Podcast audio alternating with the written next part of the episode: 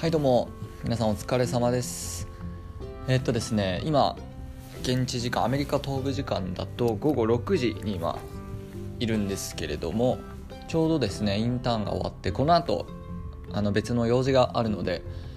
あの5時を過ぎてもオフィスに残ってたんですが、まあ、せっかくなのでこの時間にオフィスで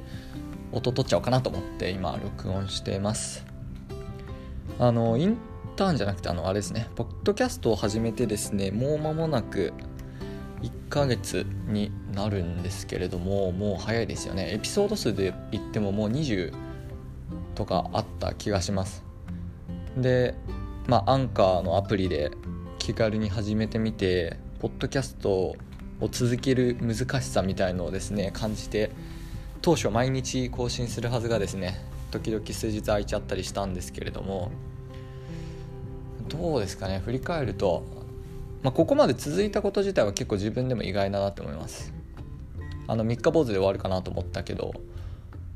簡単っていうのがやっぱ大事ですね。すぐ作れるし、まあ、今だいたい各エピソード3分から5分くらいだと思うんですけど収録して編集していろいろ合わせてまあ40分からまあ1時間ぐらいですかね。あの時事ニュースを扱う時だと調べたり原稿書いたりしてるので結構かかるんですけど、まあ、思ったことパッと話すぐらいだったら本当にメモ書いて話してであと編集すればいいのでそんなに難しくないですよね。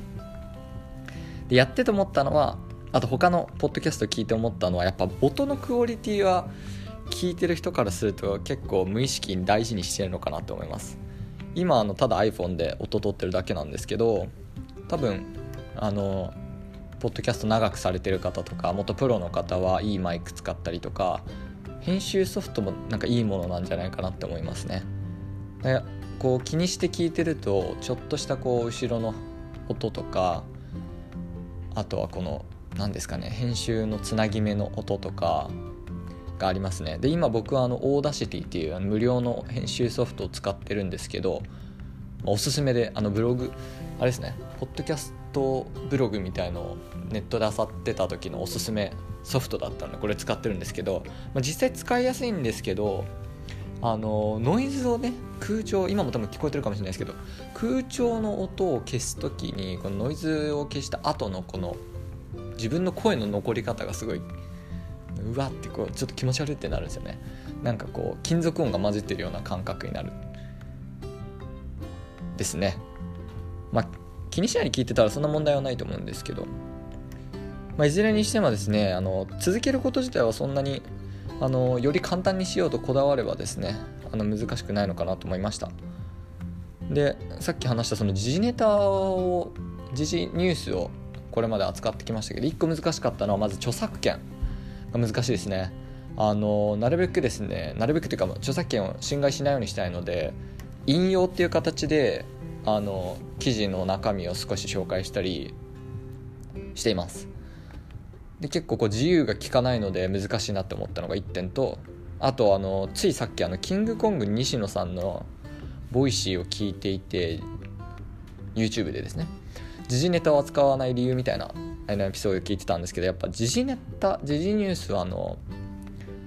すぐ色あせてしまうというかその時じゃないと聞かないですよね。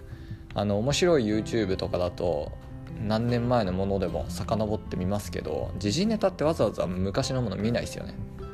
でそこがこう難しいのかなと。まあ別に今リスナーがいるわけじゃないんですけどね僕には。難しいんだろうなと思いました。で今までエピソードは3分から5分くらいで、まあ、大体あの普通の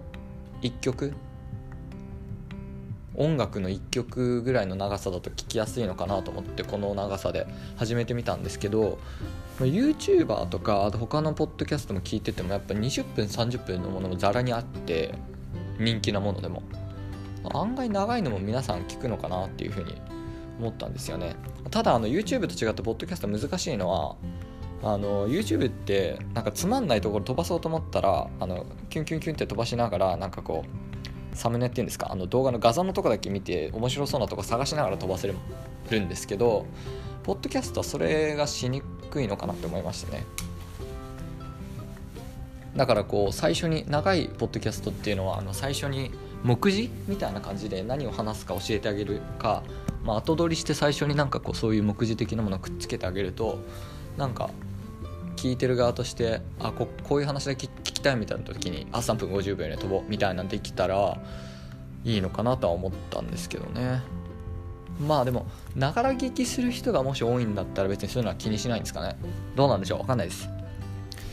やばいもう5分だ。5分過ぎてます。そんな感じか。ですね。まあえっと帰国まであと1ヶ月なので続けたいなとは思ってます。あの日本に帰ってからもなんかポッドキャストできたら面白いのかなって今勝手に思ってるんですけどとりあえずですねこの今の DC でのポッドキャストの中でいろいろ試しながらあのいろいろ深いことも多いのでねどうやら。全然分かってないですけどあのもうちょっと勉強していきたいなと思います。はいじゃあ今日はこの辺りにしたいと思います。再生ありがとうございました。